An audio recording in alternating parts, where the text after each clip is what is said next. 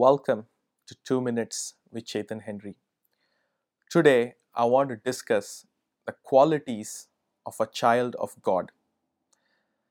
You see, the Lord Jesus made a statement in Matthew chapter 5, verse 13. He said, You are the salt of the earth. A salt is the most important ingredient in any cooking. What does the salt do? Salt enhances flavor, it brings taste, and it brings out the best in any cooking that you're using it for. The Lord was saying that we are like that salt. Wherever we go, whatever we do, we should bring the best out of people's life.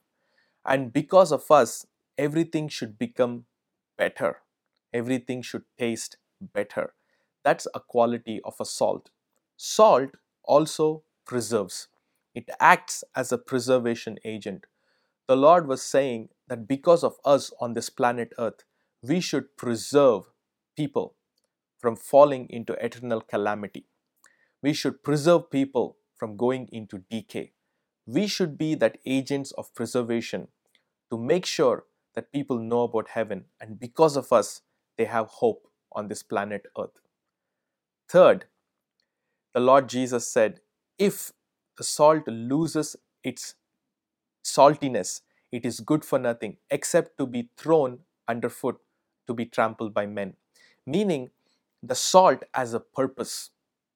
And if the salt loses its purpose, forgets why it was made for, then it is good for nothing.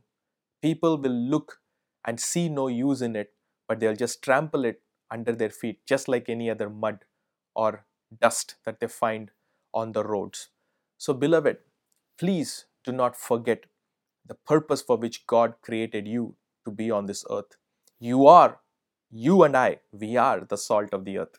We're called to add value, we're called to bring taste, we're called to preserve, and we're called to move in the purposes of God. May you be blessed as a salt of the earth today. I know you're blessed. If you're blessed, please comment and share this with somebody.